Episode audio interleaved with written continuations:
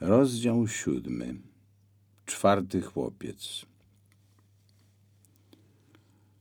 Minął czerwiec, a potem całe lato, wakacje pięćdziesiątego siódmego.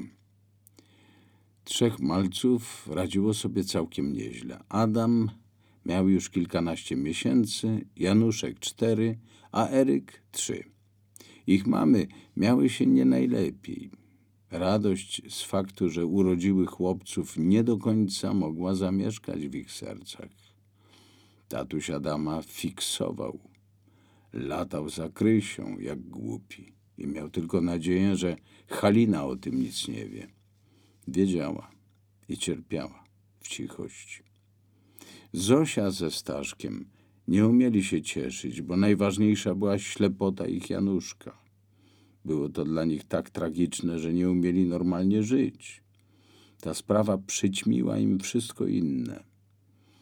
Staszek nie mógł słuchać radia, nawet wolnej Europy, nie mówiąc o czytaniu książek czy gazet. Zosia po prostu wolała w ogóle nie myśleć i często zachowywała się jak automat. Z kolei Marysia martwiła się o swoją pracę, do której jeszcze nie wróciła. Wiedziała, co ją tam czeka. Eryk był chorowity, bardziej niż ona. Jak to będzie, gdy skończy się czas, który może poświęcać tylko jemu? A Piotr pracował u szefa, gdzie działo się tylko gorzej i gorzej. Szukał pracy w dużej firmie, ale jej nie znajdował. Miejsca były zajęte. Marysia dziwiła się, czy ludzie nie potrzebują garniturów i płaszczy. Potrzebowali, ale czy mieli na nie pieniądze? Społeczeństwo było po prostu biedne. W mieście zarabiało się mało i nie starczało na wiązanie końca z końcem. Lepiej mieli wybrańcy systemu, czyli ci, którzy dobrze mu służyli. Wśród nich urzędnicy wyższego szczebla, nauczyciele akademiccy, posłuszni intelektualiści, milicjanci i tak zwani partyjniacy. Reszta dużo pracowała i niewiele zarabiała. Mówiono im, że służą ojczyźnie, budują ją dla następnych pokoleń. Widzieli te budowy i jeszcze nie wiedzieli, że są dosyć marne i że kiedyś i tak je stracą. Jeszcze większa bieda panowała na wsi, ale tam była inna. Brakowało chłopom i ich rodzinom pieniędzy, ale jakby w rekompensacie nie brakowało smacznego i zdrowego jedzenia. To właśnie dlatego za każdym razem i przy każdej okazji Marysia cieszyła się z możliwości wyjechania do teściów. Nie wszyscy jednak mieli tak dobre rodziny poza miastem. U jej teściów nie brakowało wspaniałego mleka, takiego prosto od krowy, białego sera, mięsa i kiełbasy własnej roboty, warzyw i owoców. Żyć nie umierać, mawiał Piotr. A Marysia chwaliła teściową, nawet wtedy, gdy była dokuczliwa, przecież bywała.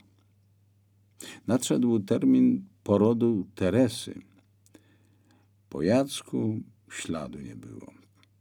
Zmył się na dobre a ona miała nieszczęsną sposobność poznać, co to jest niepoważny i nielojalny facet. Czuła się oszukana.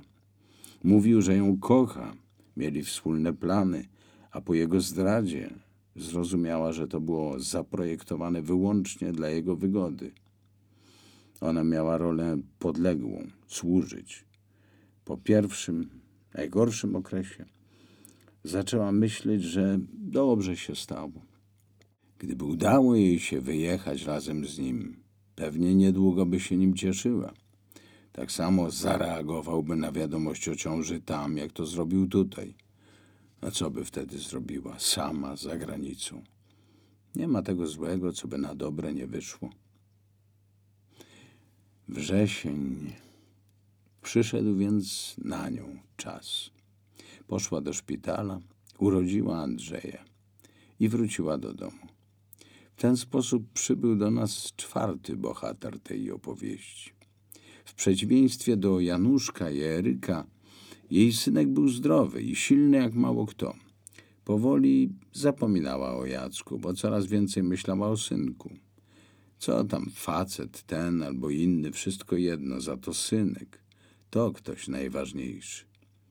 Andrzej był tak cudowny, żywy, radosny i miał duże, śliczne, dobrze widzące oczka. Uznała, że jest to wspaniała rekompensata za nieszczęśliwy związek z Jackiem. Właśnie, Jacek. Hm. Synek wyglądał jak on. Silny, jakby w przyszłości miał być oszczepnikiem albo pływakiem.